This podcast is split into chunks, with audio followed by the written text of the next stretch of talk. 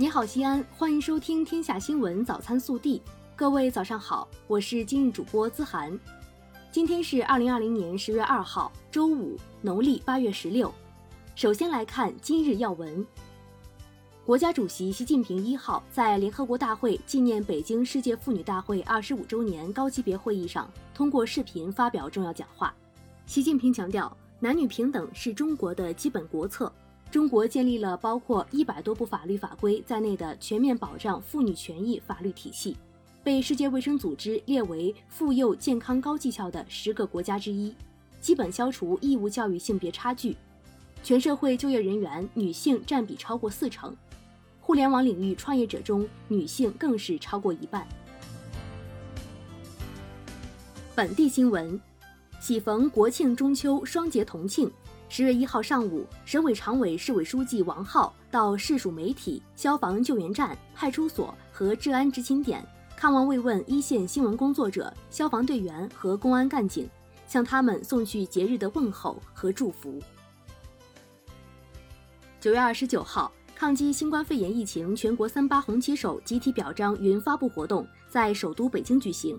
西安市周泽、薛梅玲、白露。获得抗击新冠肺炎疫情全国三八红旗手称号，市第八医院隔离二区莲湖区北院门学习巷社区获得抗击新冠肺炎疫情全国三八红旗集体称号。为确保假期游客出行安全，针对急转弯、陡坡弯道等不利地形的交通安全问题，西安交警神器上岗，有效预防弯道事故。据了解，神器名字叫弯道车辆预警检测系统。安装在我市旅游打卡胜地临潼最美环山公路，能有效对弯道交通进行即时动态的侦测、警告、引导，解决了急转弯盲区道路会车的问题。九月三十号双节假期前一天，西安地铁平安运送乘客三百三十一点二六万人次，创日客流量历史新高。其中一号线八十二点一六万人次，二号线一百一十点五七万人次。三号线八十三点零二万人次，四号线五十五点五一万人次，一四号线更是创下单线客流历史新高。十月一号，国庆黄金周假期第一天，铁路客流迎来大幅上涨。西铁局公司预计发送旅客五十万人次，西安至成都、重庆、太原等方向的高铁动车组列车客座率均在百分之九十以上。十月二号。西安局集团公司预计发送旅客三十二万人次，整体客流较为平稳。为更好地向来自全国各地的游人提供服务，展示千年古都长安的胸怀，在免费预约入园的基础上，大唐芙蓉园景区游客接待量由最大承载量的百分之五十增加至百分之七十五，即每日免费预约名额从原来的三万人增加至四万五千人。五十场全新的唐朝风情表演。以及隆重的升旗仪式和祭月大典，获得了游人们的盛情称赞。十一期间，位于曲江新区二期的曲江大华社区公园、曲江花影公园两座公园正式落成，并免费向市民开放。据悉，正在建设的曲江悦动公园东区也将在年底建成开放，西区将于明年建成。今年五十六岁的陈新峰是西安老年大学标冯分校学员。也是临潼西安剪纸传习所所长，他十几岁便开始和奶奶学习剪纸，一剪就是四十多年。在中华人民共和国成立七十一周年之际，为了歌颂伟大的党，歌颂祖国繁荣富强，剪纸达人陈新峰近日特意创作了十米剪纸长卷，《国强民富，国泰民安，祖国万岁》，献给祖国。国内新闻。记者十月一号从文旅部获悉，国庆中秋假期首日，全国共接待国内游客零点九七亿人次，按可比口径同比恢复百分之七十三点八，实现旅游收入七百六十六点五亿元，按可比口径同比恢复百分之六十八点九。十月一号，记者从中国国家铁路集团有限公司获悉，十月一号，全国铁路迎来十一黄金周客流高峰，预计发送旅客一千四百八十万人次。创疫情发生以来铁路单日客流新高。我国载人航天工程第三批预备航天员选拔工作日前结束，共有十八名预备航天员（含一名女性）最终入选。包括七名航天驾驶员、七名航天飞行工程师和四名载荷专家。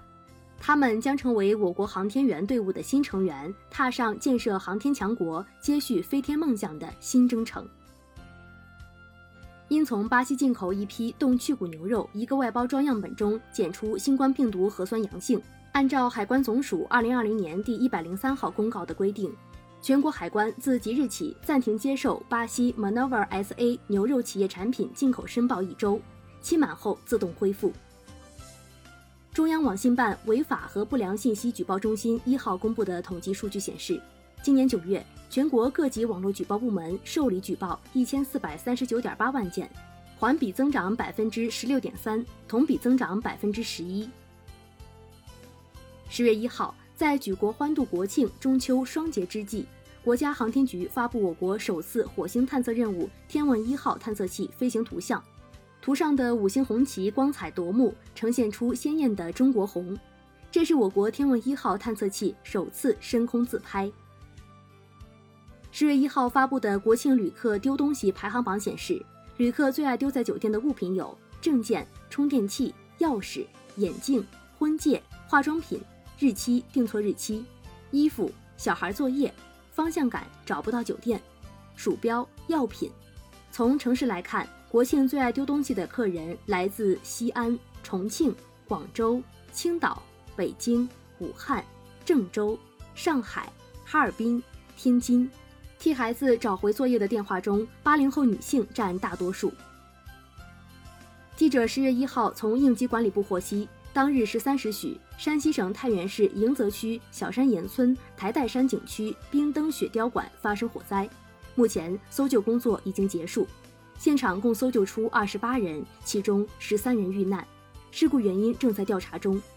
国务院安全生产委员会决定对山西太原游乐园火灾事故查处实行挂牌督办。二零二零年九月三十号，贵阳市南明区人民检察院依法以交通肇事罪批准逮捕在该市南明区花果园松山南路酒后驾车肇事致一死一伤的犯罪嫌疑人何某某，目前案件正在进一步办理中。九月二十号二十二时许，贵阳市南明区花果园松山南路一名司机涉嫌酒驾肇事，致一死一伤，死者系贵州中医药大学第二附属医院医生李卫松。疫情期间，他是贵州第五批援鄂医疗队成员。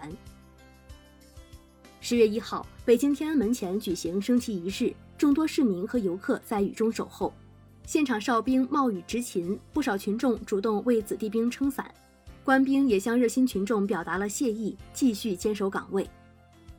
近日，福建龙岩六十九岁的木工爷爷李石水给孙子制作了一辆玩具礼炮车，引得网友实名羡慕。视频中，八岁的大孙子坐礼炮车开路，李爷爷在后面推着两岁的小孙子，两辆车上都特别插了国旗，画面十分有爱。